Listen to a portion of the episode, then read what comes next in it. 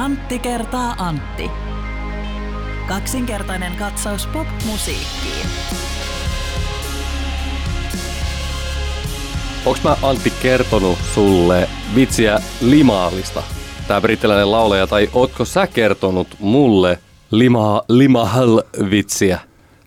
Ei ole minkäänlaista Ei- ei soi, kellot ei soita Ei minkäänlaiset kohtaa. kellot soi. Toisaalta alan olla jo varsin iäkäs. Kyllä.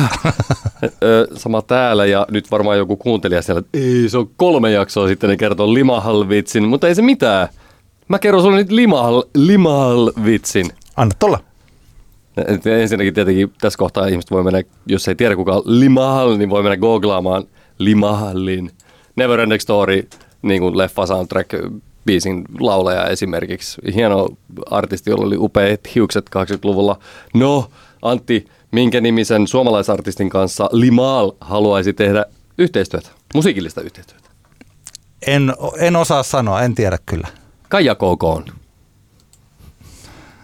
No tämä oli hyvä. Tämä vaatii aika paljon. Tämä vaatii aika paljon tietämystä.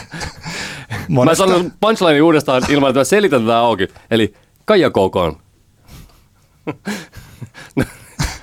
Mä en, ole, Mitä taputat mä, täällä? mä, en, mä en ole nyt ihan varma, että ymmärsinkö mä tätä oikein, mutta mä ei lähdetä selittämään, koska jos mä ymmärsin sitä väärin, niin ei, ei mitään. Okei, Kyllä. hyvä, hyvä. Joo, Oliko mutta sullakin, sullakin jotain sydämen päällä? mulla on sydämen päällä. Mä oon kuullut tällaisen uutisen. Sähän tiedät erittäinkin hyvin tämän yhden suurimmista jo nousseista tähdistä, eli Dua Lipan.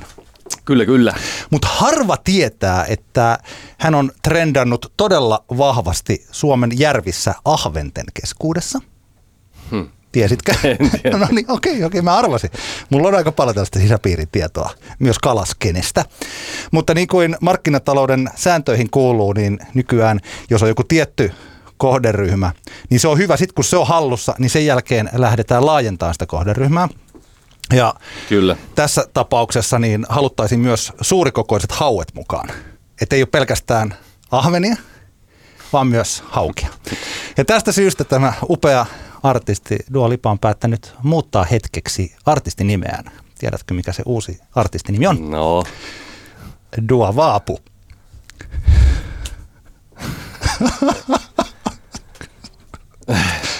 Ymmärsitkö? Eikö se ollut hyvä? Mun mielestä tämä oli todella taitava. Kun tänään aamulla itse asiassa, mä vietin hetken aikaa aamiaista tehdä ja vitsejä mielessäni pyöritellen, ja sitten mä keksin tämän. Mä, se mä taputin sitä selkää. Kiitos. Se oli, se oli hyvä vitsi. Yleisö taas alkoi tuomarina, että kummalla oli kovempi vitsi. Varmaan aika, mä sanon, veikkaisin, että aika tiukka taisto tulisi nyt tästä. Että, että kiitos, kiitos vaan kaikille tähän asti kuuntelemisesta. Tämä on Antti kertaa Antti, kaksikertainen katsaus popmusiikin podcast ja jakso numero 101. Olemme toisella sadalla uusi era, mikä tarkoittaa sitä meillä lähinnä tässä kohtaa, että julkaisupäivä on siirtynyt maanantaille erinäisistä elämänhallinnallisista kysymyksistä johtuen. Ehkä parempi näin, niin eh, saadaan myös välillä tuoreeltaan Esimerkiksi perjantain, kun on tässä vakiintunut tämä, että perjantaisin julkaistaan uutta musiikkia lähinnä, niin tota saadaan niitäkin sitten vähän paremmin mukaan. Et aikaisemmin se on ollut aina semmoista, että jos on halunnut kuulla jonkun, tai siis, että me emme ole torstaina, kun jakso ollaan nauhoitettu, meille ei ole ollut kaikki uu, uus, uutuusbiisit kuunneltavissa ennen nauhoittamista. Tästä eteenpäin se on mahdollista. Joo, se on oikein hyvä. Hei muuten nyt, kun mä etsin tuossa, niin mä löysin sen, koska Juuso Palo on lähettänyt meille vitsi.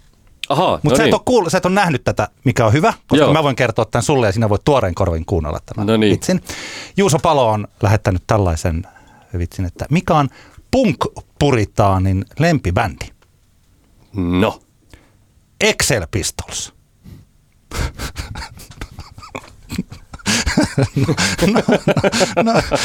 Aika kova. No, kyllä. Vahva, vahvat näytöt Juusolta kyllä. Hyvä nyt. Juuso, hyvä Juuso. Oli, Kyllä siinä saattoi olla se jalka sillä kolmo, kolmosen viivalla, että ehkä kolme pistettä tullut, mutta sukkana sisään kuitenkin. Joo, ja kaikki kerrotaan mukana hyviäkin. Kyllä. Tota, joo, ei siis aivan oikein. Tämä on uusi ajanjakso meille ja tässä voidaan joskus tehdä, tässä on paljon mahdollisuuksia. Kuunnellaan vaikka kaikki kotimaiset uutuusbiisit ja Kyllä, kyllä. mietitään Voidaan sellaisia- tehdä tota, reaktiovideoita Joo. ja niin poispäin uutuusbiisien osalta. Minä olen siis Antti Hietala ja tässä vast- vastapäätä minua istuu, istuu Antti Granlund. Hei vaan Antti. Hei hei, hei hei. Me puhutaan tänään osin ZZ-topista, Pave Maijasesta ja sitten meidän Top Femmoissa tänään on valittu kaikkien aikojen parhaat käännösbiisit. Kyllä, suomalaiset käännösbiisit. Joo. Ja, ja sitten lopuksi vähän ehkä puhutaan lisää tuosta Dua Lipasta, joka Joo. jo sai tuossa to, huomiota Ansaittua mahtavan eh, Antti Granulin vitsin muodossa. Tervetuloa kuuntelemaan Antti kertaa Antti podcastia. Sinä olet kattonut ZZ-dokumentin. Kerros ensin, mistä on kysymys. Mä näin, että tällainen on olemassa, mutta jotenkin sivuutin sen ajatuksissani. Areenassa yhtenä iltana, kun huomasin, että NBAin sitä kello 23 matsia ei tulekaan, ne on siirtynyt nyt sinne myöhäisempiin peleihin, mikä on suomalaista vähän ha- harmillista, niin ajattelin, että katsonpa Areenasta jonkun dokumentin, mitä en ole katsonut, ja sieltähän löytyy sitten dokumentti ZZ Topista. Tämä dokumentti on mielestäni 2018 valmistunut, ja se on nyt ollut aika pitkään Areenassa, mutta mä jostain syystä nyt vasta sen päädyin katsomaan, vaikka, vaikka tota, olen ollut tietoinen siitä ja mä, mä niin pidän tosi paljon ZZ Topi, Topi, Topin musiikista ja niin poispäin. Ja miksi mä haluan niin puhua tästä on vaan se, että se dokumentti oli mulle muistutus siitä, että ZZ Top on todennäköisesti yksi musahistorian väärin ymmärretyistä bändeistä ja se väärin ymmärtäminen ehkä johtuu siitä mielikuvasta, mikä semmoisesta keskiverto ZZ Top-fanista on, mikä on todennäköisesti aivan paikkansa pitävä mielikuva, että se on semmoinen mo- moottoriajoneuvoista kiinnostunut keskiön ylittänyt mies. Mä Joo. veikkaan, että se on semmoinen keskiverto ZZ Top-fani, missä ei ole lähtökohtaisesti mitään vikaa, koska moottoriajoneuvoista kiinnostuneet yli 50 miehet ovat ihmisiä siinä, missä muutkin ihmiset ovat. Joo. Mutta minä vaan, tämä dokumentti muistutti minulle ja minä haluan nyt sanoa sen, että jos mielikuva siitä ZZ-topista on se, että se bändi on, siinä on kyse pelkästään siitä yli 50-vuotiaiden mo- moottoriajoneuvoista tykkäävien miesten mielihalujen tyydyttämisestä, niin, niin, niin, tota, siinä on paljon muutakin.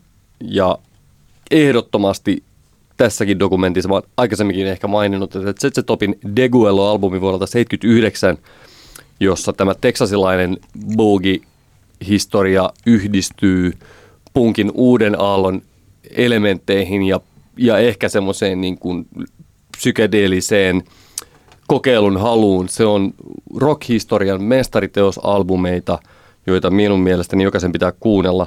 Samoin toisena albumina nostan vuoden taitaa olla 73 Tres Hombres-albumi, joka on yhtyeen, taitaa olla kolmos albumi ja se on, kuuntelin sen tuossa just yksi päivä läpi ja jumalation, että on kovaa kamaa. Ja sen, tämä mielikuva, mikä meillä on ZZ-topista, että on ne parrat ja sitten on ne autot, niin, niin se on vain osa sitä kokonaisuutta. No, se bändi on, bändi on ollut, Tota. Mitä sä tarkoitat? ai, että, että se on muutakin. Niin, niin mitä no, että se, muuta? se bändi on alun perin, äh, Billy Gibbons, joka on tämän bändin niinku, semmoinen, oli ehkä se niinku primus motor silloin alun perin, niin hän esimerkiksi, mä en ollut ikinä niinku oikein tajunnut sitä, vaikka mä oon tiennyt, että Top on Texasista ja, ja mä oon tiennyt, että Rocky Erickson oli Texasista, eli 13th Floor Elevators äijä, joka on mielenkiintoinen hahmo monella tapaa ollut niinku psykedeellisen rockin kehittymisessä aikoinaan, niin, tota, niin se kuinka iso vaikutus Rocky Ericksonilla oli Billy Gibbonsin alkupään tuotantoon.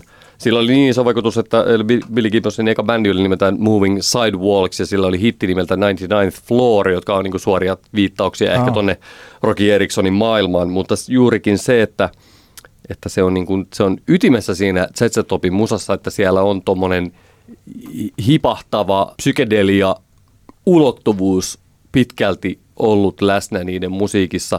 Jopa siellä 80-luvun niin megahittien, minkä kautta niin ehkä se bändi nykypäivänä niitä muistetaan, eli, eli Sharp Breast Man ja, ja Rough jo Boy ja Kimmilla oli jo lavi, mutta siinäkin, siinäkin erässä on kuitenkin sitä niin kuin aistittavissa ja, ja, tota, ja se on kiehtova yhtye, joka mun mielestä ansaitsee tulla muistetuksi muistakin kuin niistä tavaramerkkiparroista ja niistä Käden heilautuksista. käden heilautuksista ja sitten bensalla kulkevista moottoriajoneuvoista. Joo. Loistavaa. Mun pitää katsoa tuo. Kyllä, kyllä. Kyllä. Ö, taitaa olla dokumenttinimi Lil, That Little Band from Texas, joka oli heille alun perin tämmöinen, niin itse keksivät sen ja sitten jälkikäteen sitä jossain kohtaa käytettiin vähän tämmöisenä niin kuin morkkaamisterminä niin kuin heitä, et, niin kuin heitä ei otettu oikein vakavissaan, kun he olivat vain A Little Band from Texas, mutta sitten Joo. ovat bändi on sitten, sitten ottanut sen tämmöiseksi niin kuin sloganikseen.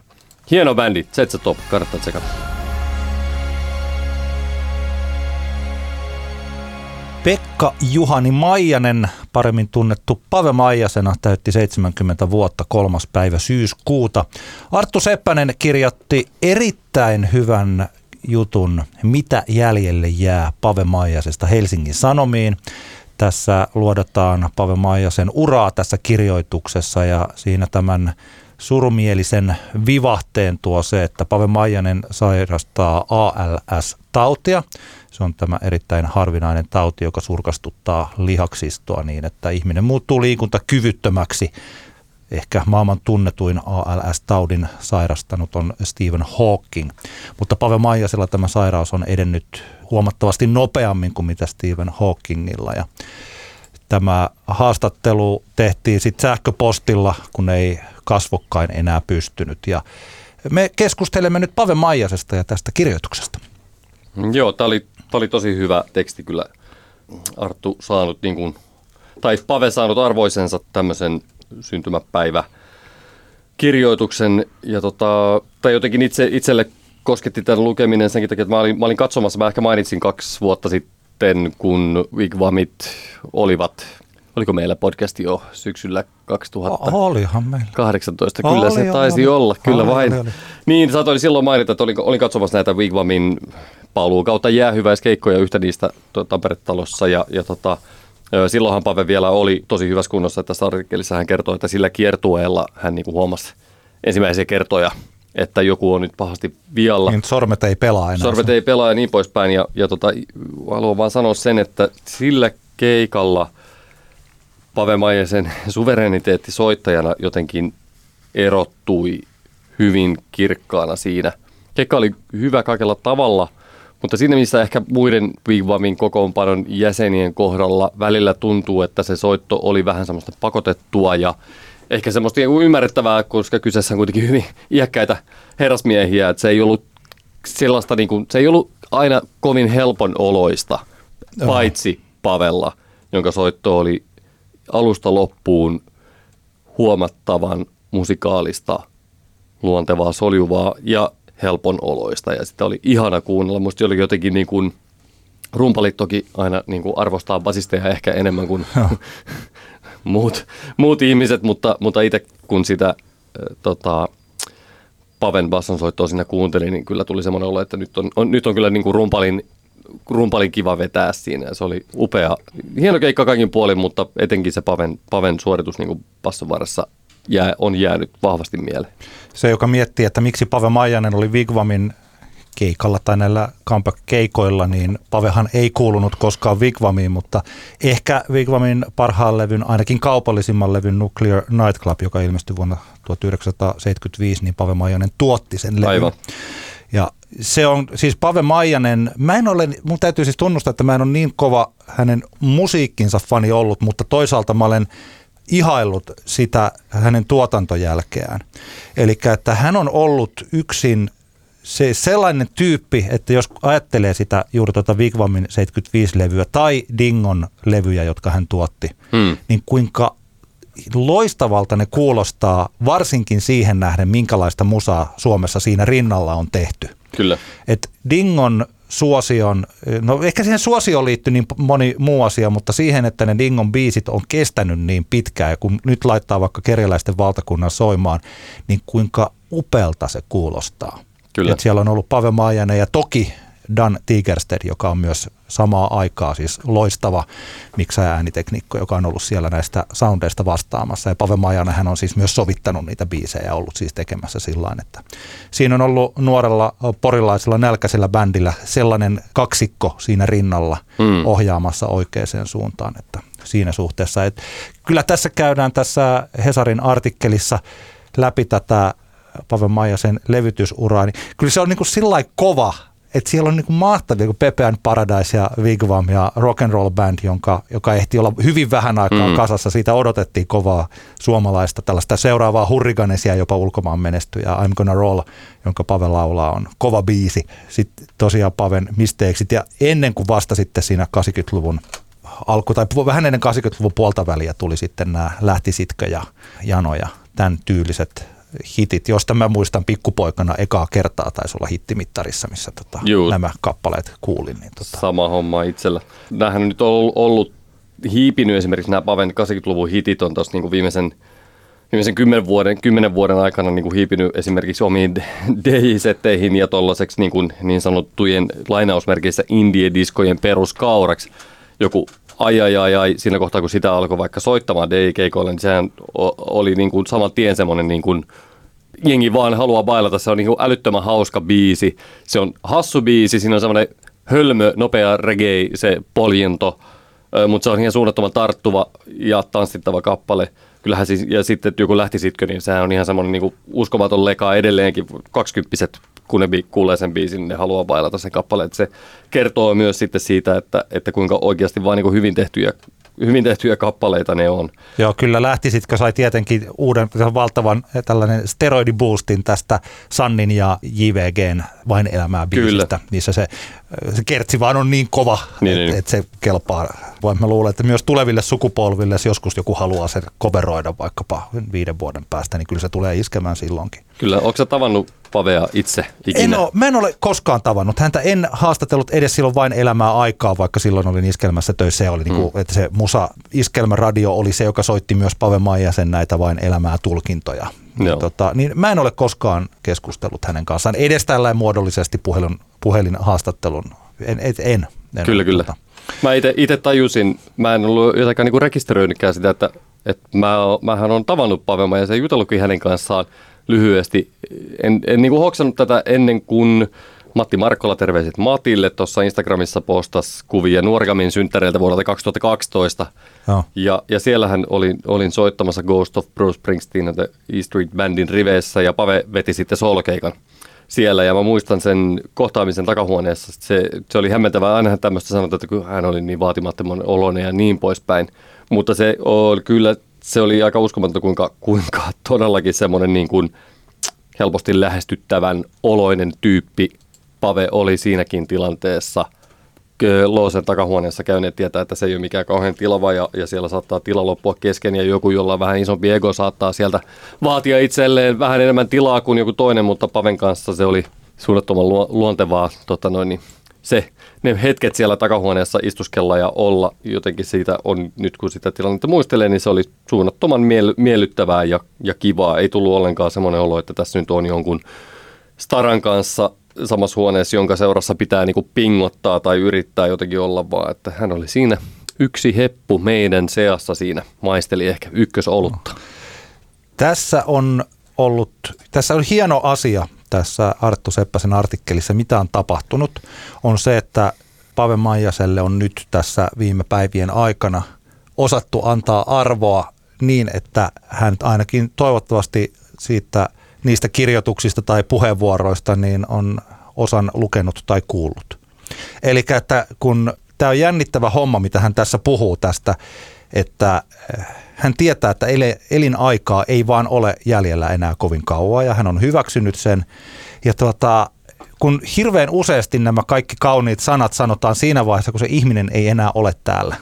Että me ajatellaan mm. vaikka, siis niin lukuisia, nyt tulee mieleen, että se edell, edell, edellinen, vähän, vähän niin kuin Hölmö sanoi, että kuka nyt on se, mutta siis kun Jope Ruonansuu poistui keskuudestamme tässä joku aika sitten, niin Jopen huumoria arvostettiin tosi paljon. Se olisi ollut, tämähän, tämähän on ikuinen juttu. Tästä mm. mä en tietenkään ole ensimmäinen, joka tästä asiasta nyt niin kuin puhuu tai mainitsee tällä lailla, että elinaikana pitäisi muistaa. Mutta se on jännittävää, että se, oli, että se on tässä tapauksessa tosi hienoa, että nyt kun henkilö on vielä keskuudessamme, niin ihmiset kertovat vaikka näitä tarinoita tai muistelee, kyllä. että minkälaista, mikä se hänen elämäntyönsä on. Että se on kyllä tuota, se on, se on. Ja yksi juttu, mistä mä en itse asiassa tiennyt, että Pave Maijanen on ottanut, kun, niin kuin, ottanut valokuvia ja järjestänyt myös näyttelyn siitä, ja tässä Hesarin artikkelissa on näitä kuvia. Nämä on aika hyviä. Mm, kyllä. Nämä, siis, siis tämä understatement. Siis sillä että hän vaikuttaa sellaiselta ihmiseltä, joka on – joko mä luulen, että hän suht, mihin ikinä asian hän tarttuu, niin hän on päättänyt, että tämän asian hän opettelee ja sitten aika nopeasti hän sen asian myös hallitsee. Mm. Että tuota, Kyllä. Joo. No kyllä, myös lukusuositus, paitsi tuolle jutulle, niin myös kaksi vuotta sitten Soundi julkaisi pitkän haastattelun Pave Maijasesta. Tämä oli 2018 alussa Hannu Linkola kirjoitti tämän jutun ja Soundi on nyt julkaissut sen haastattelun netissä, niin vahva suositus myös sille. Sekin on todella hienosti kirjoitettu pitkä haastattelu Pave Maijasesta. Aloitimme kaksi jaksoa sitten uuden kategorian meidän podcastissa. Tämä kategoria on nimeltään Top Femma. Kyseltiin teiltä ehdotuksia kategorioiksi. Meillä on tähän mennessä ollut kolme Top Femmaa, eli biisit, jotka löydy Spotifysta, The Wire-hahmot ja sitten kolmantena oli kitarasoolot. Ja nyt meillä tulee neljäs kategoria, jonka on ehdottanut Emmi Turusta Instagramin välityksellä – Emmi ehdotti, kiinnostaisi teidän top 5 valinnat teemalla parhaat suomalaiset käännösbiisit. Ja niinhän me molemmat olemme nyt valinneet omat top 5 suomalaiset käännösbiisit. Ja mennäänkö tässä tota, vuorotellen? Vuorotellen käänteisessä järjestyksessä. Kyllä vain. Niin, että toinen sanoi vitosesta ykköseen. Jeps. Ole hyvä Antti, aloita sinä vaikka sinun sijasta viisi. Minulla sijalla viisi kaikkien aikojen kotimaiset käännösbiisit listalla on Futuristin kesäkatu-versio. Futurist, niin kuin varmaan meidän erittäin sivistyneet kuuntelijat tietävät, on yhtä kuin Jori Sherus. Hän aikanaan julkaisi kappaleen King Kong of the Dance Floor.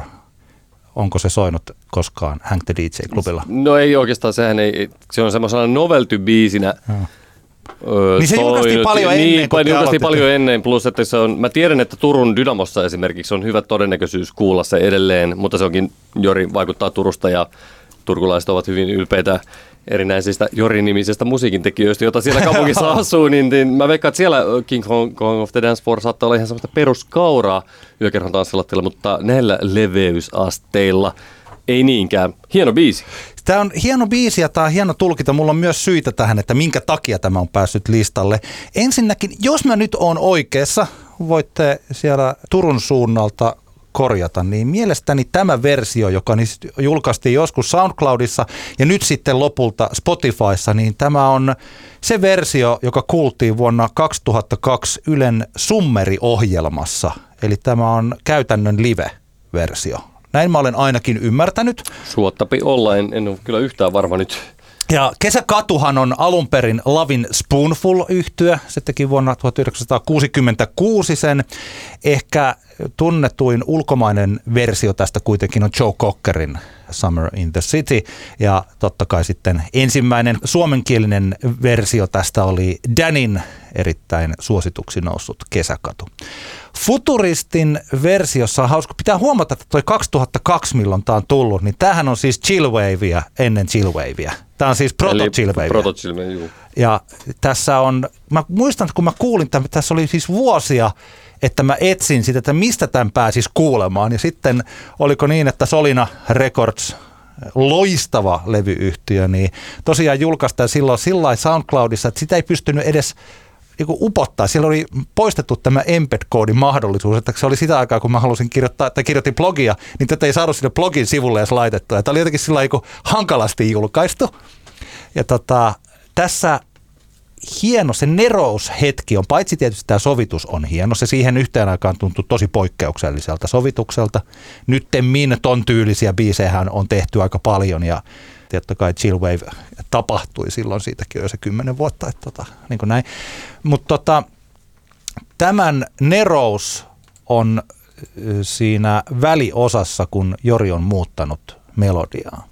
Eli siinä kohtas, kohdassa, missä ruvetaan laulaan, että rakkain tuo illan viileyden, niin se melodia on poikkeuksellisesti tosi paljon parempi kuin Lavis Purfulin alkuperäisessä vuoden 1966 hitissä. Rakkain tuo illan viileyden. Se kuulostaa, nyt kun mä lauloin niin kaikki sai kylmät väret. siinä kohtaa, siinä kuuluu sitä neroutta, jotka sitten Jori Sörossin sävellyksissä myöhemmin tai siinä aika nopeasti tästä kuului vaikka PMMPn hiteissä. Mm. Että tässä on nyt kaveri, joka on melodisesti ja äänellisesti erittäin taitava. Se on ihana biisi.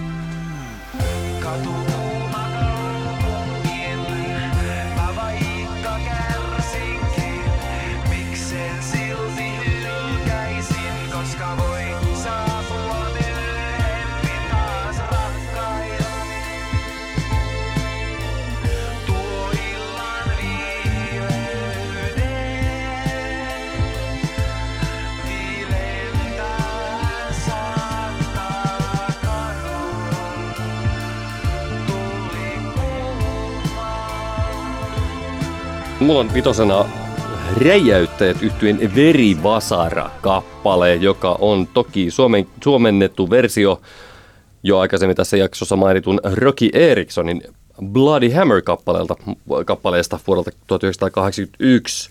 Rocky Erickson tosiaan oli, oli tämmöinen teksasilainen oddball, sekoboltsi, psykedelia heppu, jolla oli 13th Floor Elevators niminen bändi ja sitten solo-uralle siirtyi, kuoli, kuoli viime vuonna eli 2019. Ja tota, silloin kun räjäyttäjät tuli niin sanotusti kartalle, muistan, että mä olin, olin niin kuullut, joku oli kohissut täällä Tampereella, että hei nyt on, nyt on kyllä niin kuin aika kovat niin kuin uusi rockibändi. Menin sitten katsomaan yhtä keikkaa ja mä muistan, että mä en tiennyt silloin alkuun, koska mä en ole niin hyvin kartalla ihan niistä kaikista niin kuin siitä skenestä, mistä esimerkiksi räjäyttäjät on niin kuin ammentanut tämän tyyppistä Rocky Erickson hahmoista ja muista, niin mä en, mä en tietänyt, a, tiennyt alkuun, että, että pitkälti räjäyttäjien niin kuin tuotan, tai silloin niin kuin keikkasetistä oli, oli käännösbiisejä. Joo.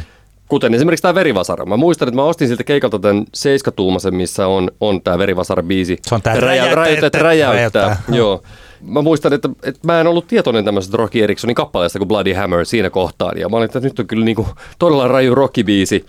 Ja tämä ehkä kertoo siitä, että tämä räjäyttäjien verivasara on niin kuin erittäin onnistunut käännöskappale, koska se meni ihan täydestä läpi, että nyt bändillä on kyllä niin kuin todella mahtava tämmöinen raju rockibiisi. Räjäyttäjillä on muitakin hienoja, hienoja suomennoksia, mutta tämä verivasara – omalla listallani siellä viisi myös siitä syystä, että liittyy ensikosketuksiini räjäytyöt yhtyeen kanssa ja tämän tyyppistä käännöstyötä niin sanotusti ei ihan hirvittävän paljon esimerkiksi viime vuosikymmenellä kuitenkaan tehty. Joo. Se ei, ole, ei ollut mitenkään semmoinen trendi tai yleinen juttu, niin se, oli, se on tota, siinäkin mielessä erittäin onnistunut. Joo, mä oon samaa mieltä ja tämä on vielä sitä alkupäiden räjäyttäjiä. Mun mielestä jos ajattelee, että vaikka nyt tämä aikuisempi seestynyt linja ja vaikkapa nyt tämä tuorein levyhän on ihan nannaa, mm. että mä en tiedä, mun mielestä monin tavoin räjäyttäjät vuosimallia 2019 tai 2020 on parempi kuin toi, mutta niin. kyllähän tämä silti tällaisena nyt vuodatetaan ydinmehua. Tämä on siis tämä versio ja se, että kuinka rupinen soundi tuossa on ja silti se on niin kuin aivan niin kuin Ai, Joo, ja kyllä mä, kyllä mä jotenkin, kun mä mietin niin rajoittajat yhtyötä, niin mä näkisin, että sehän on vähän niin kuin tämmöinen episodibändi. Niin on. Että, että se alkoi sillä, että, että keikat oli sitä, että vedettiin Rocky Erickson kovereita niin, että tota, Nousiaisella veri, veri valuu ja, ja hän on kalsareillaan ihmisten tuoppien päällä soittamassa soloa selällään. Sitten mennään tuonne tota, Räjä Electric Millennium, joka oli tämmöinen mahtava teema, kokonaisuus. Yksi niin kuin viihdyttävimpiä keikkoja oli, kun olin katsomassa tämän, keik- tämän albumin julkaisukeikkaa Telakalla. Ja se viihdyttäminen oli hyvin eri kaltaista kuin ekoilla räjäyttäjäkeikoilla. Ja nyt että sitten tämä viimeisimmä tämä kolmos albumi, niin se on taas ihan toisenlainen. Että räjäyttäjät, jotenkin rakastan sitä, kuinka räjäyttäjät selkeästi niin kuin, ainakin ulospäin se näyttäytyy siltä, että he ovat suhteellisen vapaita tekemään just mitä lystää. Ja tämä tota, Verivasara-kappaleen esimerkiksi julkaiseminen oli jo sitä. Joo, mä muistan vuonna 2013, oliko tämä nyt sitten Monster of Popissa, esitykö Monster of Popissa? Oli, okay. Joo, silloin juuri. Niin mä olin, se taisi olla mulla jopa sit ensimmäinen räjäyttäjät keikka, minkä mä näin. Mä olin niin innoissani, että mä jopa kirjoitin tällaisen blogipostauksen, joka yhä tuolla rosvot.fi mm. osoitteessa, joka on otsikoitu tällä, mä olen hyvin onnellinen tästä itse kirjoittamastani otsikosta, räjäyttäjät jumalauta räjäyttivät koko paikan saatana. Hienosti aseteltu sana. Kyllä, mahtava yhteen. Joo, ehdottomasti.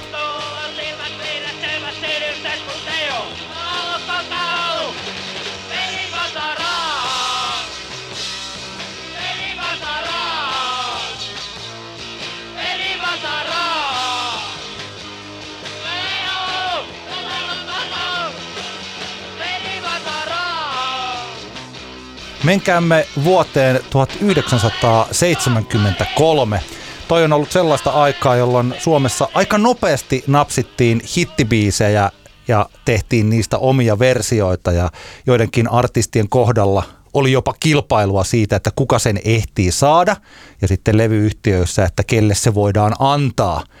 Esimerkiksi tällaista tarinaa olen kuullut, että Delilah-kappale, jonka Tapsa Kansa esitti, niin se olisi alun perin ollut niin Danin, mutta Danilla oli siinä ympärillä jo niin paljon hittejä, niin sitten Tapsa Kansa sai vetää Delilah ja tällaisia. No, Lasse Mortenson vuonna 1973 tarttui vuosi aiemmin julkaistuun Lou Reedin kappaleeseen Take a Walk on the Wild Side – ja teki siitä kotimaan kielisen version Miltä meno maistuu. Tässä nyt on camp-aspekti mukana. Ainakin mulle oli joskus, kun mä tätä kuuntelin ja naureskelin. Mutta mitä enemmän tässä sitä kappaletta on kuunnellut, niin sitä enemmän se tällainen niin kuin käänteishuumori asia, ajatus tästä on pudonnut multa pois. Ja mun mielestä tämä vaan on ihan niin kuin kipeä kova tulkinta ja hieno teksti. Eli tässä, niin kuin ne, jotka ovat kuulleet alkuperäisen, niin tietävät, että siinä Take a Walk on the Wild Sideissa mennään New Yorkin sellaisiin paikkoihin, johon valkoihoinen keskiluokka ei nenänsä tuohon 70-luvun aikaan pistänyt.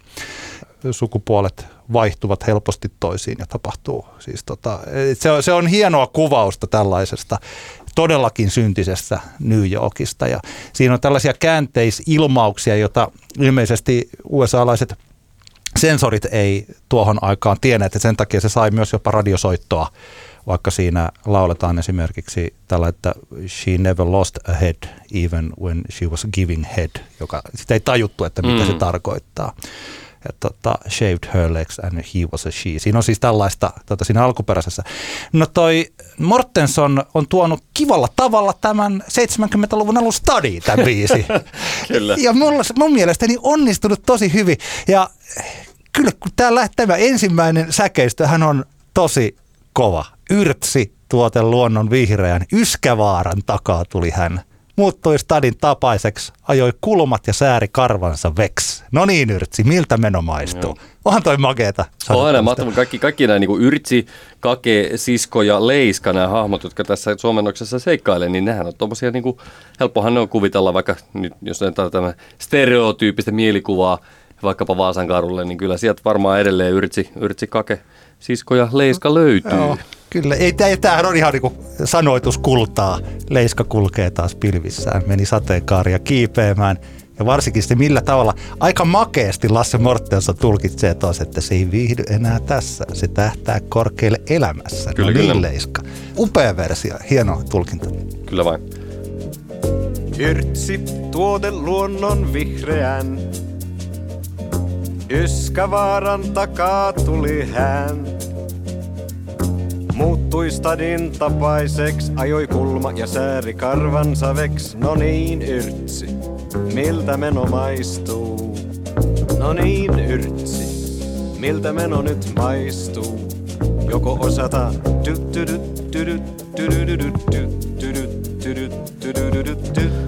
Mulla on siellä neljä kappale myöskin, jonka, kuu, jonka tota, uskon, että kuulin ensimmäistä kertaa elämässäni ensin tämän käännösversion ja sitten vasta myöhemmin alkuperäisen kappaleen liittyy lapsuuteen vuosi 1983. Isäni kuunteli kotona paljon kaikenlaista, kaikenlaista rock and roll musiikkia ja yksi semmoinen hassu biisi, mitä ehkä todennäköisesti luulin pienenä alun perin ihan niin kuin lasten lauluksi. Oh tämmöiseksi hassuttelu pikkuorava biisiksi tai muuta, niin oli Muuget Muuksen, eli Muuk Konttisen johtavan yhtyeen Väännä ja huuda, joka on toki versiointi The Top Notesin Twist and Shout-biisistä vuodelta 1961, sitten Beatlesin tietenkin isoksi hitiksi tekemästä kappaleesta. Mutta kun tässä Muuget Muuksen biisissä, lau, niin kuin suomennoksessa lauletaan niin kuin hauskasti suoraan käännettynä Ravista ravista vauva, väännä ja huuda, niin mä muistan sen, että, että mun eka, tää on niinku ihan sieltä varhaislapsuudesta tämä biisi on tuttu, koska mä varmaan ajattelin, että se oli niinku lasten laulu, tämmöinen hassuttelubiisi. Mitä se voi ollakin ihan hyvin. En, en mä tiedä, mitä, mitä muu halusi, varmaan todennäköisesti halusi hassutella, mutta tota, jotenkin tämä se laulu, mun Konttisen laulusuoritus, just se, että ravista, ravista, ravista vauva ja väännä ja huuda, niin se on jotenkin niinku ihana, kun kuitenkin alkuperäisessä biisissä tavallaan niin sinne rohkaistaan ihmistä silleen niinku riahaantumaan, niin se on mun mielestä se, että vauva, ravista, väännä ja huuda, niin se on jotenkin semmoinen ihana tapa ilmaista, että nyt, nyt silleen niinku kravattiin otsalle. Vai onko tämä sun mielestä, mä oon aina ajatellut, että tämä on niin sanottu vessalaulu. Uh, no, I'm not sure what you mean. No, eh, tule, tule vauva, me työskennellään se ulos. Aa, niin, niin, niin okei, joo, joo. Siellä ollaan niin sanotusti potalla. Menikö Joo, tämä joo. nyt pilalle tämä biisi? Ei, ei, koska se on sama, siis miten Ei. lapsi nyt tämmöisiä tulkitsee, jos mä mietin itseäni, niin kyllähän se voi olla, että mä oon assosioinut ton kakalla käymiseen, ton Joo. biisin. Ja Se on ihan mahdollista. On se hyvä.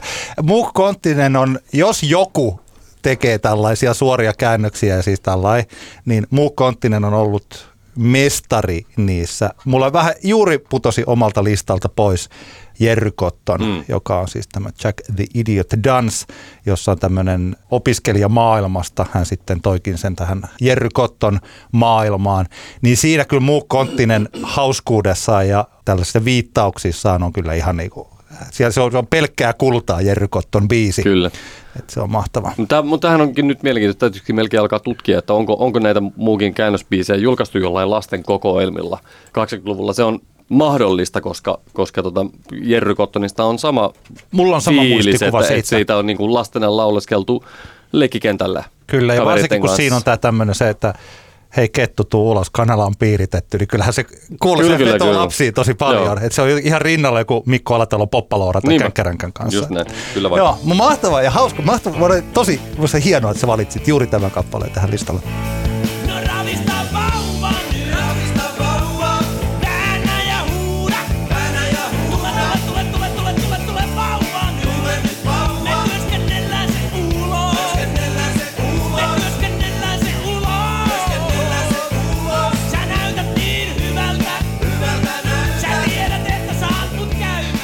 Minulla sijalla kolme on kappale, joka...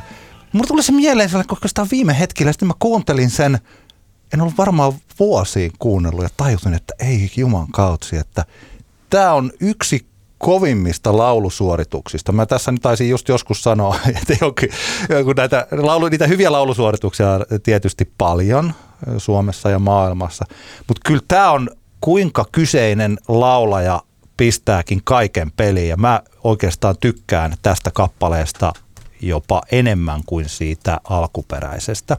Ja kyseessä on Muskan kirjoita postikorttiin, eli Send Me a Postcard on tämä alkuperäinen Shocking Blues kappale. Ö, Shocking Blue julkaisi omansa vuonna 1970 ja Muska sitten omansa vuosi siitä, eli vuonna 1971. Eli samalla tavalla aika nopeasti nappastiin tämä. Suomessa on, on oikeastaan Maarit on sitten toinen, jolla oli tuohon aikaan hienoja rockibiisejä. Mä olin melkein valita omalle listalleni tämän Synnyin saatanan merkit käsissään, eli tota Jumpin Jack Flashista tehty versio. Mutta se ei ole sitten kuitenkaan, siinä on hieno tämä biisin nimi ja se tämä iskusää. Maaritin kappaleessa, mutta kyllä tämä Muskan laulusuoritus, se miten hän särkee äänensä tässä juuri oikein ja kuinka tämä rokkaa, niin kyllä tämä on ihan ajaton tulkinta. Todella hieno, hienosti vetää. Ehdottomasti samaa mieltä.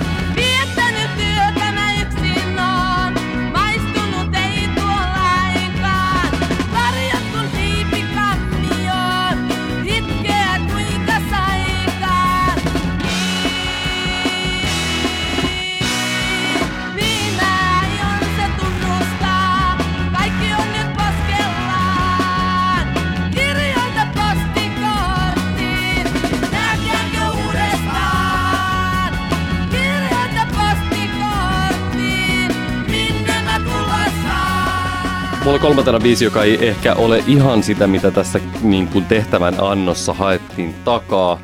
Tavallaan on. Kyseessä on suomalaisen artistin tekemä versio suomalaisesta kappaleesta. Eli Burning Hearts yhtyeen versiointi Levi and the Livingsin En tahdo sinua enää klassikosta Burning Hearts teki 2012 tämmöisenä joulukalenteribiisinä version kääntämällä sen englanniksi I Don't Want You Anymore nimellä.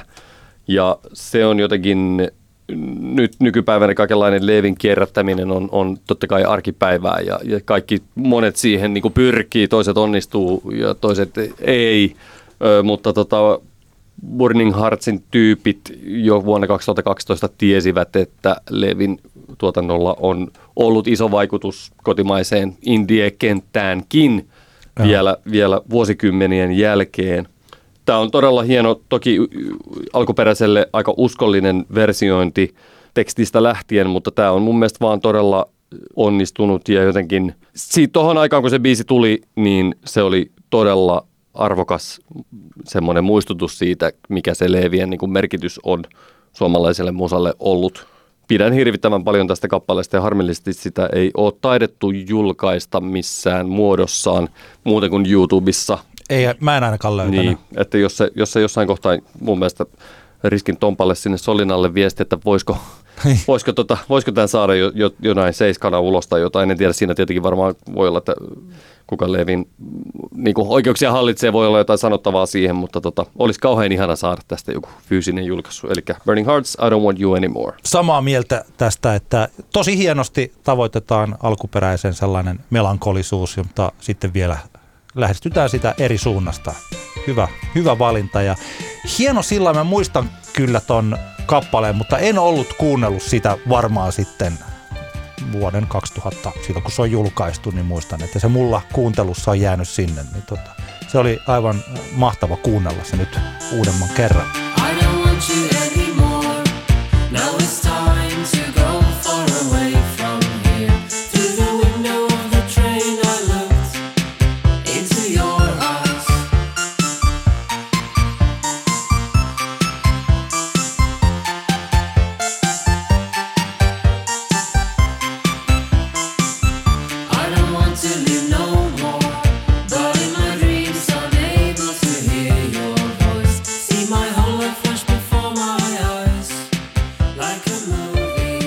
Ollaan päästy minun top 5 kaikkien aikojen käännös, kotimaiset käännösbiisit sijalle kaksi.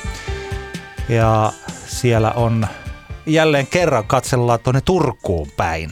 Mies ja elämä. Mies ja elämä on yhtä kuin Jori Hulkkonen, joka on julkaissut muutaman coverin. Mä toivon, että niitä covereita olisi paljon enemmänkin. Ja tuohon yhteen aikaan ajattelin, että jos täältä rupeisi niitä tippuileen enemmänkin, mutta ei niitä nyt niistä kovin paljon tullut. Mutta siellä on kaksi todellista käännösklassikkoa, joista ensimmäinen, joka ei ole vielä tämä, mikä mulla on listalla, on Turussa, eli Pet Shop Boysin West End Girlsista, jossa lauletaan nerokkaasti, että jää stadin kundei harmittaa, on kimmat hottei Turussa. Ihan täydellinen kappale, mutta senkin ylitse nousee mies ja elämä tulkinta Bruce Springsteenin I'm on Fireista, eli vaimon faija.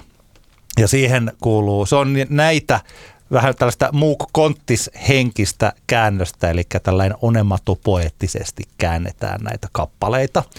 Tässä samassa tavassa ovat esimerkiksi eri, tota, erikoistuneet, vaikka ne Luumäet teki hienon version uh, The Ramonesin Somebody Put Something in My Drink, niin ne Luumäillä oli siitä hieno suomenkielinen versio Sampani kai jotain lasiin, mikä on tosi hyvä, hyvä suomennos sen sijaan pojat yhtyeen, nyt tuli muuten mieleen, pojat yhtyeen, niin siinä mentiin jo liian pitkälle, koska on tämä biisi She Belongs to Me. Siitä pojat yhtyö on tehnyt sellaisen onematopoettisen suomennoksen kuin siipi lonksuu vain, ja se, se menee jo vähän niin kuin oudoksi. Mutta sen Joo, ei. sijaan, mutta takaisin tähän aiheeseen. Mies ja elämä, vaimon faija. Tässä on tästä Jori Hulkkos, tuo, tässä hienolla tavalla kuuluu se Jori Hulkkos tuotanto siinä. Ensin mennään melkein kaksi minuuttia ennen kuin biisi alkaa. Että se lähtee sillä hyvin brusemaisella, haettu aika lähelle se soundi. Niin sehän voi olla, että siinä on, siinä on käytetty sitä alkuperäisen biisin kantti, komppi, että siinä on ihan sämplätty Joo. sitä, voi suottaa piholla, en ole ihan varma. Joo, ja sitten siinä kuitenkin lähtee tämä basso pörpötys siihen väliin. Niin se on, se on, niinku, se on mun mielestä hieno juttu, joka ehkä tekee siitä vähän, se ei ole ihan niin tanssittava tästä syystä, mutta mä tykkään kyllä siitä hirveän paljon. Se on tosi hauska se pikkusen epiksessä oleva äh, Roland, Roland 3, 303 bassolinja, joka, joka kyllä te- tekee siihen aivan omanlaisensa vinksahtaneen tunnelman, mutta joskus sitä toivoo, että olisipa se, olisipa se tota, sille vähän helpompi, että sitä voisi joskus niinku ihan tanssitusmielessäkin soittaa. Mä, ainakaan tällä Tampereella se ei ole ollut kovin helppo. Turussa totta kai aivan täysin toinen tilanne, kuten aikaisemminkin Joo. mainittu. Ja tiedän, että tämä juh elikkäs sanonta on sillä jäänyt menneisyyteen ja se kului loppuun jossain vaiheessa, mutta että kyllä tämän kappaleen kliimaksikohta ehkä tämä eihän lapsikaan maljakossa nuku nääs, joten totean vaan juh elikkäs, ahaa. Mä en koskaan snaijaa vaimon faijaa. Tässä siis puhutaan alkoholiongelmasta. Tämä on käännetty mm. tämä kappale merkitys muuten ihan toiseksi, missä Bruce Springsteen hieman. Kyllä. arveluttavasti lauleskelee tytölle, että onko... Mä, mä oon aina ymmärtänyt, että siinä tarkoittaa, että onko sun miehes kotona, mm. Vai onko mies lähtenyt pois, että mun pitäisi päästä, Kyllä, kyllä. päästä vähän tekemään lemmen töitä. Enkä, että tässä laulaisi aikuinen mies pikkutytöllä, siinä Niin, niin, niin. Brucen versiossa. Mutta tässä vaimon faijassa puhutaan siis alkoholiongelmasta ja siellä on pistetty taas tuulemaan ja, Kyllä. ja tota, aina tuntuu, että jos joku pulloon tarttuu, niin joku saa kärsiä siitä. Et siinä on myös niin kuin vakava aihe, hauska versio. Onko mä, onks mä kertonut sulle, kuinka hauskoja tämmöisiä onomatopoettisia lempinimiä meillä The Ghost of Bruce Springsteen and the E Street Bandilla on Brucen biiseille? Eto, eto, eto. Ne on, Anna- ne on tulla. todella hauska. Esimerkiksi siis I'm on Fire-kappale, niin sehän tunnetaan Ghostari-piirissä nimessä Aimon Vajeri. Niin kuin Aimon-nimisen henkilön. vaikka sitten, sitten Born to Run on totta kai juoksuporno. Ja sitten tota, The, the Rising on Rusina. Aika ja, hyvin. ja Spirits, in the Night, Spirits in the Night on Viinaa yössä. Nämä on tosi, tosi hauskoja Ihan juttuja kultaa. varmasti aivan kaikkien mielestä. Ja Lähes Antti kertaa Antti podcastin alkuvitsi niin kuin materiaalia, mutta ei ihan. Hei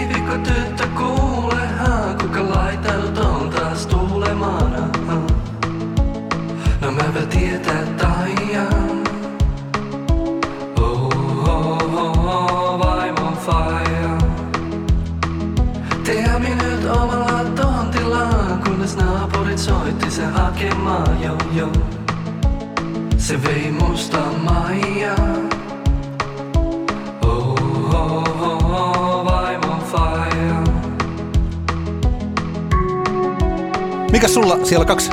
No, tämäkin on vähän tämmöinen epäortodoksinen valinta nyt tällaiselle listalle, koska mä tiedostan hyvin, että hip-hop ja rap-puolella ei voida ehkä tässäkään tapauksessa puhua mistään käännöskappaleesta, koska siihen kulttuuriin on ainakin aikaisemmin kuului vahvasti se, että käytetään toisten artistien biittejä ja, tai lyhyitä pätkiä niistä tai ja lainaillaan juttuja, koska sämpeläämiskulttuuri on perin tuosta lainaamista ja samat samplet kiertää biisistä toiseen ja, ja on se kulttuuri, että keikoilla varsinkin saatetaan räpätä omia räppejä jonkin toisin isomman biisin vaikka niinku biitteihin. Se on ihan peruskauraa, mutta silti johtuen siitä, että Rudolfin ja Karikoiran kaipaa vaimooni on rakenteeltaankin niin hyvin sama kuin Lunisin vuoden 95 I Got Five On It klassikko, niin otan sen tälle listalle. Koska käytännössä tämä Rudolfin biisi, se biitti ei sisällä elementtejä mistään muusta kuin tästä Lunisin biisistä, niin valitsen sen tähän. Ja laulumelodia, Kertsin laulumelodia, jossa alkuperäisessä lauletaan I got five on it, niin tässä lauletaan kaipaan vaimoni. Eli tämä on käytännössä, niin kuin, käytännössä sama biisi, ja voidaan ajatella, eihän, eihän näissä 70-luvunkaan käännösbiiseissä aina se teksti mukaillut alkuperäisen Ei, ei, eikä biisin. sen tarvitse. Kyllä, Niin just näin, just näin. Sen takia mä tässä perustelin, minkä takia Joo. mä oon ottanut tämän, vaikka siellä joku räppi aito pää saattaa tuhahdella tälle hommalle, mutta, mutta mä nyt tällä nyt perustelin, minkä takia Rudolfin ja Karikoiran kaipaa vaimooni on tällä listalla. Tämä on vuoden 2006 Semi Hot Rudolf mixtapeilta tämä biisi ja, ja tota, aivan, aivan upea versiointi, jossa tota, Rudolf ja Karri, Karri tota, tunnustavat rakkautta puolisoilleen. Aivan, aivan ihana kappale ja jotenkin semmoinen hauskasti niin kuin näillä sankareilla Rudolfilla Karikoiralla aina on ollut sitä niin kuin pilkettä silmäkulmassa siinä hommassa, niin, niin tässäkin jotenkin se, että tehdään tämmöinen niin kuin kovan jätkän kutubiisi, niin tämä on jotenkin ihana, ihana siinä, että kaikesta kuulee, että ei oteta itseensä kuitenkaan aivan ihan niin kuin liian kurttuotsaisesti, vaan tota, asioihin suhtaudutaan semmoisella lämpimällä huumorilla. Muulutan sut Herttoniemen biitsille. Älä vitsi olla tommonen vastarannan kiski Hei, pata sua eikä ikin päästä irti. Asutaan meidän Herttoniemen rannan piilopirtis Ja meidän pikku vesili tulee äitinsä Eli kaunis ja ulko sisältä ja fly kuin isänsä mä haluun sut tänne, kaipaa vaimoni. Mä haluun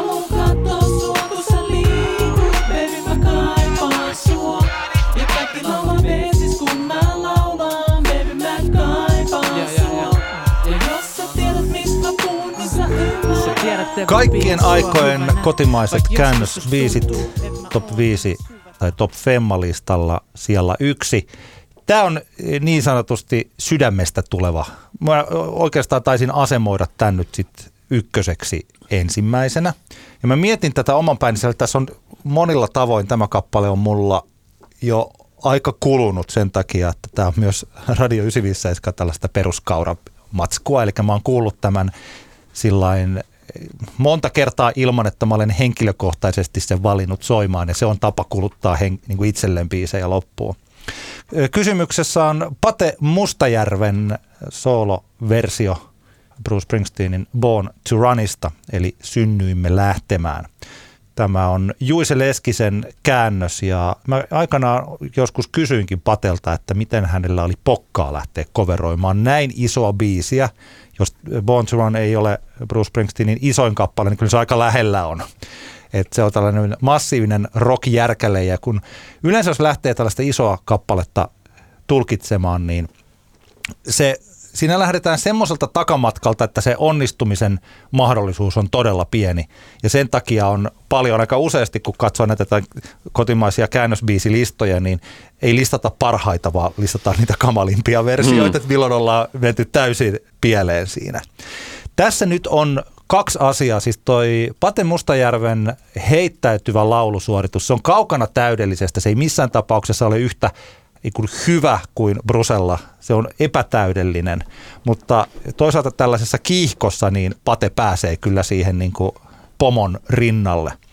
Ja jos joskus Juise Leskinen on loistanut, niin kyllä tässä kappaleessa, että hän jotenkin onnistuu suomentamaan sen alkuperäisen kappaleen romantiikan ja sellaisen halun päästä pois. Että aika iso osa Bruce Springsteenin on sellaista vapauden kaipuuta, erilaisia keinoja, että ollaan jossakin, ollaan synnytty tilanteeseen, josta olisi kiva päästä vapaaksi, mutta kohtalon, jotenkin se, että se ulkopuolinen maailma on niin voimakas, että se yksilö, vaikka se kuinka unelmoisi ja yrittäisi päästä, niin se ei välttämättä pääse, mutta se silti unelmoi ja ne hetket, kun se tuntee pääsevänsä pakoon. Niin kuin vaikka Thunder Roadin We're Pulling Out From Here to Win, joka on yksi niin kuin parhaita hetkiä ikinä Mm. missään ihmiselämässä. Niin, tota, niin tässä on samankaltaista. Juise Leskinen ö, suomensi tämän mahtavasti. Varsinkin tämä, missä sa- samalla Pate laulaa niin kuin paremmin kuin ikinä. Tää, tänä yönä sankarit murtuneet viimein syöksyyn ponnistaa, vaikka kaikki näyttävät lähteneen, eikä yksikään suojaa saa. Vien sut viimeiselle matkalleni, sulle lahjoitan hulluuteni sielustain. Päivä koittaa, vaikka tiedä en vielä aikaa sen. Mä siihen uskon vain. Aurinkoon kiidetään. Me kodittomat synnyimme lähtemään. Tosi hyvin pistetty. Mm. Mahtava Kyllä. versio. Mitä sä tykkäät niin Pruse-fanina? Onko tämä pyhäin häväistys sulle vai onko tämä onnistuminen? Kyllä tämä on enemmän onnistuminen. En mä, en mä missään kohtaa elämäni, elämäni suhtautunut, suhtautunut tähän millään tavalla pyhän häväistyksenä. Että tota, toki itselle se alkuperäinen kappale on niin, niin tärkeä, että, että tota, vaikeahan silleen on niin kuin oikeasti mm. päästä niin kuin lähelle sillä tavalla, mutta kyllähän tämä, niin kuin, jos, jos jonkun tämmöinen, tämän tyyppisen kappaleen coverointi pitäisi sallia, niin pitäisi sallia, niin kyllähän Pate niin kuin tässä homman maaliin hoitaa. Olen, olen pitänyt tästä versiosta. Mä, mä on, tämä on ollut hauskaa, koska ainakin kaksi kertaa meidän podcast-historian aikana on sattunut soimaan tässä, kun me valmistellaan nauhoituksen jaksoa, niin täällä, Joo. täällä radion tiloissa niin soi tämä syntynyt lähtemään versio. Mä huomaan, että siitä tulee sulle semmoista Oh. positiivista energiaa Tulee. tosi paljon ja se on tosi, tosi hieno juttu. Nyt oli hauska, koska mä tätä varten kuuntelin sen omaehtoisesti. Mm. Ja jotenkin siinä radiolähetyksen virrassa niin niihin kappaleisiin ei sillä oikein. Siinä keskittyy jo mitä tapahtuu sen jälkeen, koska siinä on tietyllä tavalla itselläkin keikka menossa. Mm. Niin kun mä kuuntelin sen sitten sanoitukset edessä, niin kyllä mä jälleen pääsin sellaiseen fiilikseen siinä. Oli niinku jopa, jopa vähän lauloin. Yeah! Just niin, vähän jopa lauloin mukana. Kyllä se on upea tulkinta. Kyllä vain.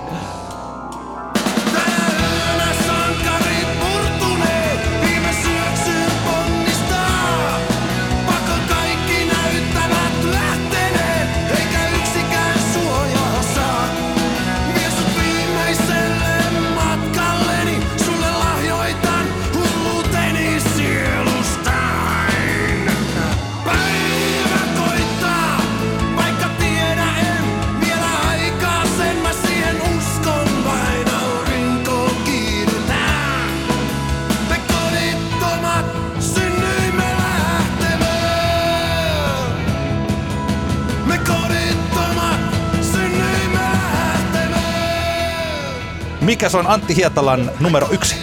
Minulla on ykkösenä, mennään 70-luvulle sinne niin sanotusti isolle lähteelle. Kyseessä on Kirkan, eli Kirkka Babitsiini. Tässä on turkulaiset ja Babitsiinit hyvin edustettuna tässä meidän listalla. Sa- Samoin Bruce Springsteen, niistä on käännösbiisit tehty. Niin tota, Kirkan versio Bob Marley and the Wailersin I Shot the Sheriff hitistä. Kirkka-kappaleen version nimi on Taas nousen junaan. Tuossa kun vähän googlettelin tästä, tästä niin kuin kappaleesta, tuli tämmöinen artikkeli vastaan Soundin sivuilta, missä Mikko Matlar esittelee Lover Recordsin laajan tuotannon erikoisimpia julkaisuja, niin tämä biisi on mainittu siellä. Matlar tässä artik- tekstissään kritisoi tätä kömpelöä suomennosta. Mä oon taas niinku hyvin toista mieltä. Jos me ajatellaan niinku I Shot the Sheriff-kappaletta alun perin, joka, joka on ehkä tämmöisen niinku Kingston, Kingstonilaisen miehen näkökulmasta niinku tilanne, jossa virkavalta syyttää syytöntä miestä murhasta oikeastaan. Joo. Ja jahtaa takaa ja sitten niitä pitää paeta ja koittaa niinku tätä omaa sy- syyttömyyttään niinku todistella. Musta jos Kirkka olisi lähtenyt tuommoisesta aiheesta kirjoittamaan tätä niinku Suomen maisemaa, niin se olisi tuntunut epäuskottavalta. Äärimmäisen uskottavaa sen sijaan on se, että lauletaan Juma, junalla matkustamisesta Mikkeliin. Joo. Mahtava perustelu kyllä. Kyllä, arvostan todella paljon tätä valintaa. Matkabiisinä ihan ehdoton keikkareissuilla, kun vaikka menisi ihan ne, niin kuin pakettiautolla, niin se, että kun moottoritie alkaa, niin taas nousen junaan. Oo. Siinä on hyvä semmoinen lähtemisen meininki, ihan niin kuin syntynyt lähtemään kappaleessa myös. Ja, ja tota, Kirka totta kai laulajana ihan aivan ensiluokkainen, ei, ja tota, totta kai sitten ehkä hänen maneerinsa kävivät turhan tota, noin, helposti tunnistettaviksi, mutta vielä tuolla 70-luvulla niin, tota, niin kirkan, kirkan äänessä oli semmoista ehkä vielä, vielä nuoruuden semmoista tota, ihanaa semmoista kuulautta ja pehmeitä. Hän oli niin suunnattoman taitava laulaja, Kirka oli. Ja, ja tota, tämä on upeasti soitettu sisään ja, ja jotenkin niin tää, se fiilis siitä, että meillä on niin reggae-kappale, joka laulaa, joka kertoo niin kuin junalla Itä-Suomessa matkustamisesta, niin se on niin kuin kombona mun mielestä mahtava. Jotenkin Itä-Suomeen junalla matkustaminen, siinä on tiettyä romantiikkaa, kun sitä oikein. Ja tällaisia biisejä on kirjoitettu paljon, missä niinku muusikko siirtyy paikkakunnalta toiselle. Semmoisia kappaleita on, on niinku paljon niinku tavallaan semmoisia reissubiisejä, keikkareissubiisejä on paljon, mutta jotenkin tässä on semmoinen tietty, yleensä niissä on aika paljon semmoista niinku, tosi paljon niinku melankoliaa niin kuin se lähtö, kun jotenkin mun mielestä tässä on semmoista niin kuin toivoa ja, ja mukaansa tempaavuutta tässä storissa, taas, taas nousen junan tarinassa. Kirka on tehnyt mun mielestäni Suomen parhaita käännösiskelmiä. Ja mulla itse asiassa oli Kirkka myös omalla listallani. Mä pudotin sen nyt pois ihan vaan sen takia, ettei me niinku täytetä Kirkka, ettei meillä voi olla pelkkää Babitsinin sukua tässä Kyllä. listalla. Ja mä voisin voinut valita niinku monta kappaletta. Mm. Tämä on hieno tämä koko levy, Kirkan tiukka linja, missä tämä on tämä tällainen soul-vaikutteinen koko se albumi. Kyllä, kyllä. Se oli aika, se oli kaupallinen floppi silloin, koska siinä ei ollut sitten tätä tällaista iskelmää ja pehmoilua, mitä, Mm. mistä Kirkka oli sitten 60-luvun lopussa ja 70-luvun alussa tullut tutuksi. Tämä on 75 julkaistu tämä Joo, albumi. Joo. ja se ei lähtenyt ollenkaan, mutta se on todella hieno levy siinä on paljon muitakin hyviä. Siinä on mahtava, jotenkin se soundi on hieno, sinne rumpusoundi. on, se on tosi hyvin, se on, Aa. hyvin, se on todella hyvin tehty, niin kuin, se on Joo. tosi hyvin soitettu ja tosi hyvin tuotettu, tuotettu albumi. Et siinä on niin kuin, parhaimmillaan ton ajan niin kuin soundi oli, oli kovin ihanaa kuunnella, niin kuin Joo. tässä, tässä niin kuin, jos pistätte sieltä vaikka sinne, vaikka sinne Spotify ja pistätte sieltä kirkkaat taas nousi juna, niin kyllä niin kuin ki- kivalta kuulostaa. Joo, kyllä. Jos joku joskus voisi ihan niin kuin omasta hyvästäni pistää vaan niin kirka top 10 ja sitten voidaan joku fiilistä kirkailta järjestetään mm. joskus. Mutta siellä on tällaisia niin kuin vaikka Paul Ankan Put Your Head on My Shoulderista pääsi rinnalleen painuu ihan niin kuin, mun mielestä tämmöinen niin 60-luvun lopun tai 70-luvun alun lälläri kirka on uskomattoman hieno. Simon Garfunkelin Bridge over Troubled Waterista, tämä silta yli synkän virran. Ja, ja tota, niitä on siis paljon viimeiseen mieheen, eli Only One Woman.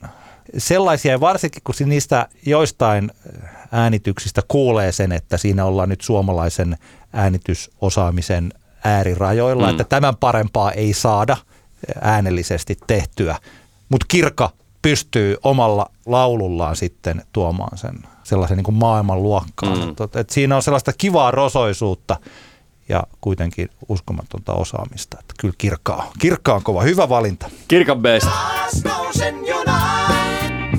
Jätän taakseen tämän kaupungin. Taas nousen junaan, jatkan matkaa suuntaan Mikkelin.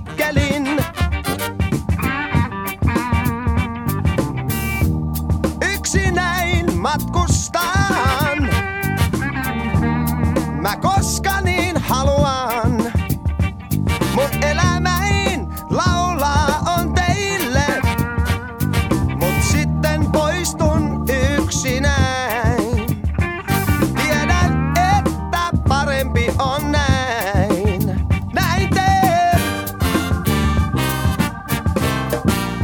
Tässä oli meidän tämänviikkoinen Top Femma. Meillä on tuolla aika paljon niitä ehdotuksia tuolla varastossa jo, joista valitsemme taas ensi jaksoon yhden varaamme myös oikeuden valita kaksi, mutta tota, niitä saa toki ehdotella lisääkin, jos tulee jotain niin kuin aina ajankohtaisia aiheita. Voi laittaa sähköpostilla antiaksantti.gmail.com tai sitten oh. meidän tota, DM tuonne Instagramiin tai sitten Facebook-kommentteihin. Ihan kuinka vaan, niin otetaan huomioon kyllä ehdottomasti. Kiitoksia paljon Emmille tästä. Mutta täytyy sanoa, että mulla tulee tässä mieleen nyt niin, kuin niin paljon, että mä jotenkin vähän harmittaa, että tämä oli vain top femma. Että mä, halunnut, mä huomaan, että nyt mä pudottelin tässä vähän sellainen kuin vahingossa tänne sivu paljon muitakin tällaisia, että tässä mä mainitsin varmaan kymmenen biisiä. Kyllä, kyllä. Ja olisin voinut mainita enemmänkin vaikka Paula Koivuniemen aikuisen naisen, joka myös on ihan uskomattoman. Mun on pakko sanoa nyt tuosta aikuisesta naisesta yksi juttu. Ei sen enempää muuta kuin Anna tämä. tulla. Että kannattaa kuunnella se kappale ja keskittyä kahteen asiaan Paula Koivuniemen laulussa. Kuten kaikki, jotka ovat joskus äh, raiskanneet sitä tuolla karaokessa sitä kappaletta, niin saattavat tietää, että kertosäin lähtee sillä ee, Mm. ennen vapautta riistää. Mutta se, miten Paula Koivuniemi sen laulaa, on se, että hän lähtee ihan vähän etukenossa siihen niin rytmillisesti. Eli Paulan ääni, se tulee se Paulan laulua ihan hetki ennen kuin se isku tulee. Mm. Ja se kuulostaa todella hyvältä, kun sen tajuaa, että kuinka hienosti oikeastaan Paula Koivuniemi lähettää sen bändin liikkeelle siihen Mm. kertsiin. Se on yksi juttu. Toinen siihen tulkintaan liittyen, että kun siinä on ne pitkät nuotit, niin siinä on se en, tadada, niin miten Paula lisää niitä sellaisia, että ensimmäisessä kertosäkeessä on vain yksi. Tokassa kertosäkeessä muistaakseni on neljä ja viimeisessä kertosäkeessä on kuusi. Kyllä. Että hän sillä kasvattaa tällaisilla pienillä asioilla sitä. Se on siis, Paula Koivuniemi on uskomaton, äh, hänkin on upea artisti. Kyllä. Karaoke-laulajat ovat tehneet eh, aikuiselle naiselle saman, mitä yli 50-vuotiaat motoristimiehet ZZ-topille. Kyllä. Damn right. Älä nuku tämän ohi osio. Meillä vielä jäljellä Antti kertaa Antti podcastissa. Sano sinä oma suosituksesi ensin. Yes, tässä kohtaa muistutan, että meidän Älä nuku tämän ohi osio löytyy playlist-muodossa tuolta Spotifysta. Menette sinne ja sitten meidän käyttäjä Antti, Antti X Antti, niin sieltä löytyy, päivitämme sitä aina. Siellä on, kuuntelin sitä tuossa yksi päivä muuten työtä tehdessäni Shufflella ja helvetin hyviä biisejä sinne kertynyt sille listalle tässä kahden vuokana. Muutamia semmoisia, joiden niinku, joista ihan niin kuin saanut siinä kohtaa kiinni, että mitenköhän tämä on tänne päätynyt. No, mutta pitäisi kuunnella ne jaksot sitten läpi. Onko että... ne mun valinnat? Ei, en kommentoi, en kommentoi. Anyway, mutta kuitenkin siis hyvä, mielenkiintoinen lista. No, mun tä- tämänkertaisen, tämänkertainen Älä nuku tämän ohi biisi, tai itse asiassa albumi on ö, Dua Lipan Club Future Nostalgia DJ Mix, joka on julkaistu. Se on ainakin Spotifyssa. Kyseessä on siis Dua Lipan, joka julkaisi tuossa yhden alkuvuodesta yhden vuoden varmasti, niin kun, kun puhutaan loppuvuodesta sitten taas listalla albumeita ja merkityksellisempiä albumeita, niin Dua Lipan Future Nostalgia-albumi tulee olemaan niitä, jo, joita nostellaan. Siinä on muutama megahitti, niin kuin Don't Start, Start Now ja, ja tota, vaikka Hallucinate. Todella hyvä moderni pop-disco-albumi ja tämä Club Future Nostalgia on nyt sitten tämmöinen niin kuin DJ-miksaus, mixtape-muotoon kasattu kokonaisuus. Tämän Future Nostalgia-albumin biisien remix-versioista ja sitten muutamista tätä varten erikseen tehdyistä uusista biiseistä. No, tämä on todella hyvä kokonaisuus. Kannattaa kuunnella se alusta loppuun. Tässä on niin kuin monta, monta asiaa, miksi tämä on mun mielestä niin kuin mainitsemisen arvoinen julkaisu. Ensinnäkin se, että tämän koko luokan kaliberin artistit ei tällaisia ole pistänyt viime vuosina ihan hirveän paljon pihalle tämän tyyppisiä, niin kuin tavallaan tämmöinen, niin kuin, tehdään tämmöinen niin kuin bailukokonaisuus yhdestä albumista. Ja tässä tapauksessa vielä, kun se on miksattu yhteen, niin se on aika, aika tuommoinen tiivis 50 minuutin kokonaisuus, jossa, jossa tota biisit soljuu toisinsa. Siellä on pikku jinglejä vierailevilta tuottajilta, remiksaajilta väleissä. Lainataan siellä jossain kohtaa, tota, no, niin Mark Ronson höpisee biisin keskellä, että hei, että voisiko, voisiko seuraavana tulla Buffalo Stance Nene Cheriltä ja sitten tulee pätkä Buffalo Stancea. Tämän tyyppinen tavallaan niin kuin fiilis on se, että sä oot niin yökerhossa ja, ja DJ-näkökulmasta joku tulee huutaa sulle, että voisikin soittaa ton biisin. No ei, se onkin hyvä tähän, että pistetään sitä tähän väliin pätkä.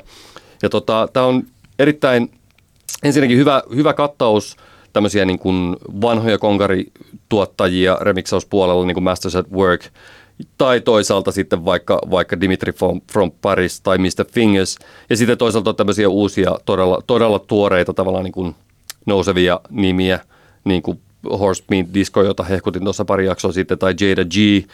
Tyylillisesti tämä on hyvin pitkälti ihan niin kuin on tällaista nykydiskoa. Siellä on vähän vivahteita, vähän tuommoista hitaamasta, en tiedä mikä se, mikä se genre olisi, hitaamasta 105 BPM diskosta, sitten toisaalta vähän flirttailla jonkun Baltimore Club äh, soundin kanssa, joka on tosi kiinnostavaa, jos siitä tulee nyt oikeasti vähän tulee trendikästä. Se trendas tuossa 2010 suurin piirtein aika paljon kansainvälisesti. nyt pu, siinä tuli nyt monta semmoista sanaa, jotka mä ymmärsin, mutta sen merkitystä en ymmärtänyt laikaa. Mikä on Baltimore? Baltimore Club on äh, elektronisen musiikin alagenre, joka tosiaan ehkä nousi semmoiseen niin iso, se niin sanotusti haipas äh, noin 10, reilu 10 vuotta sitten eniten. Se on noin 140 BPM, 135-145 BPM olevaa klubimusiikkia, joka, jossa on tietyt omat niin kuin, konventionsa ja, ja omat tämmöiset niin perinteensä, millä, millä tuottajat sitä teki. Ja se rantautui tänne Suomeenkin niin kuin jonkun verta. Mitään isoja kansainvälisiä hittejä ei oikeastaan Baltimore Club Soundi, Soundin niin kuin pohjalta ole tehty. Mutta se oli kuitenkin niin kuin hetken aikaa oli trendikäs elektronisen okay. musiikin ala- laji. Ja nyt on ehkä viime vuosina sitten taas Jersey Club, joka on hyvin lähellä Baltimore Club Soundia. Se on pikkusen enemmän trendannut, mutta tota, ehkä se koko toi niin kuin itärannikon breakbeat elektronisen musa saattaa nyt tässä nousta lähivuosina. Niin kuin, että voidaan puhua siitä sitten Hei, lisää. Joskus, ei kun mulle tulee just tällainen mieleen, että aika useasti me keskustellaan kaksistaan jostain, mutta tämä varsinkin tällainen remix DJ-puuha on mulle aika vierasta. Ja mä aina silloin, kun sä puhut siitä, niin mä olen täysin haltioitunut siis sella- sellaisesta asiasta, koska hyvin harvoin törmää sellaisiin asioihin, kun tässä elämänsä elää tässä äh, niin kuin musiikkialtaassa, niin koko ajan tulee jostain jokin, jokin eteen. Niin kyllä jossakin vaiheessa pitää tehdä sillä että mä niin kysyn, mä esitän jotain tiettyjä kysymyksiä, sä voit varautua niihin ja sitten enemminkin niin, että mä kysyn ja sä vastaat, koska tota, tämä on, tää on tosi mielenkiintoista, mutta ei, ei oteta nyt sitä. Ei, ja voidaan sitten joku niinku todellinen asiantuntija myös silloin ottaa sitten No, älä tä- nyt ole tänne studion.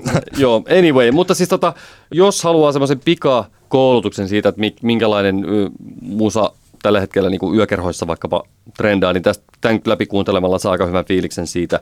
Puhuttiin tuossa joitain jaksoja siitä, tarvittiin puhua siitä, että trendaako diskomusa kuinka paljon, niin kuten tästäkin voidaan kuunnella, niin diskomusa kyllä tällä hetkellä trendaa. Viime meillä Hang DJ-klubilla taisi olla eka puolitoista tuntia soitin, soitimme DJ-kumppani Samin kanssa oikeastaan pelkästään diskobiisejä ja tanssilattia täyttyy hyvin nopeasti ja pysy täynnä, kunnes sitten jossain kohtaa vähän sitten vaihdettiin tyyliä.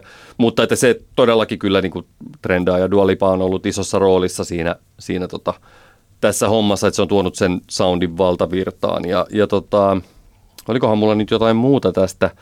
Mä, jos pitää yksi, yksi tästä valita tästä biisistä, minkä lisäilen tuonne meidän Älä nuku tämän ohi playlistille, niin olkoon tämä vaikka tämä Paul Wood, Wood, Woolfordin Hallucinate Remix, joka on, joka on todella kyllä todella hyvä Hose Disco remiksi. Mm, todella kivaa musaa ja jotenkin toivoisin, että tämän tyyppisiä julkaisuja ainakin näin laadukkaasti tehtynä tulisi lisää. Tässä on paljon samaa vibaa kuin siinä, mistä ehkä kevään jaksoissa puhuin tästä Mark Ronsonin video mixtapeista, minkä hän Love Lockdown, joka löytyy edelleen YouTubesta, kannattaa katsoa se. Tässä on samaa fiilistä kuin siinä, eli, ja Mark Ronsonilla on totta kai näppinsä pelissä tässä Dualipa-hommassakin, koska on tuottanut Dualipaa ja täältä löytyy yksi Mark Ronson remix myös, niin, tota, niin, niin, niin samaa fiilistä, semmoista niin kuin, jotenkin ihanaa nykypäivän tanssimusiikkia. Ja huomionarvoista ehkä vielä sitten on tähän tästä, tässä Club Fusion Nostalgia Day-miksiksi on se, että tässä on nyt jätetty kokonaan oikeastaan tämä niin kuin jo pitkään tavallaan tietynlaista yökerhomusa soundia hallinneet, niin kuin vaikka trap-elementit kokonaan pois, mikä on, on ihan tervetulletta, koska, koska tota, varmaan monet jakavat ehkä sen ajatuksen, että tietyllä tapaa sitä soundia on jo aika riittävästi tässä kuultu ja se on kiva, että se on niin kuin rajattu tyylillisesti tästä pois. Pysytään vähän nopeammissa temmoissa ja, ja, ja tota, vähän toisen tyyppisissä tuotannollisissa ratkaisuissa.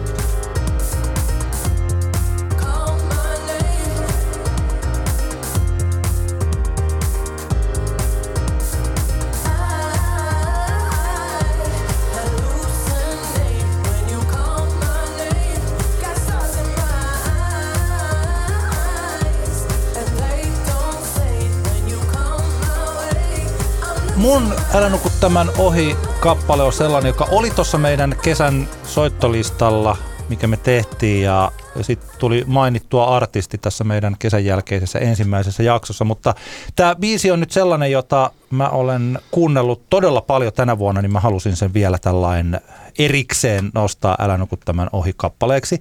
Ja tämä on James Blakein Are You Even Real? Kappale. Se on siis nyt tässä kesällä ilmestynyt. James Blakeiltähän tuli viime vuonna albumi ja nyt tuli sitten tämmöinen jotain biisejä hän on julkaissut sen jälkeenkin. Ja tämä on ensinnäkin siis tää on niin kuin ihan tällaisena sävellyksenä tosi kaunis. Tämä on mun tulkinnan mukaan aika tämmöinen tyylipuhdas rakkauslaulu. There's no five years, there's no ten years, only this queen of, queen of, queen of queens. Ja tota, she said, tell me how you feel, are you even real? Mä olen tuotannoton mielessä, siis jotenkin tästä James Blakein tuotannosta nauttinut aikaisemminkin. Mä tykkäsin niistä hänen kokeellisista EPistään silloin aikanaan 2000-luvun, niin kuin se ensimmäisen vuosikymmenen loppupuolella. Ja yhä kuuntelen tosi paljon niitä sellaista oudompaa kamaa. Mutta että silloin kun James Blake laittaa popvaihteen silmään, niin kyllä mä tykkään siitäkin tosi paljon. Mun mielestä tämä on tuotettu tosi hienosti, eli mä tykkään kuunnella tätä kuulokkeet korvilla ja miettiä, että kivasti soundit kima, kimaltelevat ja James Blake on hyvä laulaja. Hän ei ole tällainen mestarillinen laulu. Siis se ei ole sellainen, niin että hänellä olisi joku Ariana Granden ääniala, että hän sellainen hyvä laulaja ole, mutta että siihen nähden, että hän pystyy sitten tarvittaessa myös laulamaan todella koskettavasti ja hienosti, niin tota, tämä on tosi upea.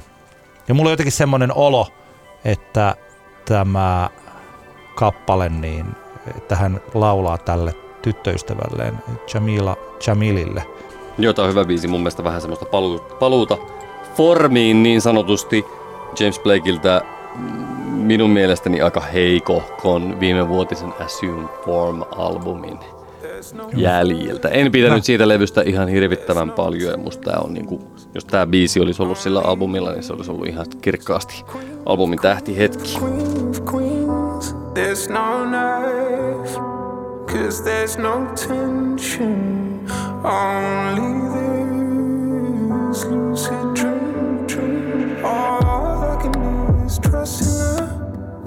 nights, I can see the lust in her.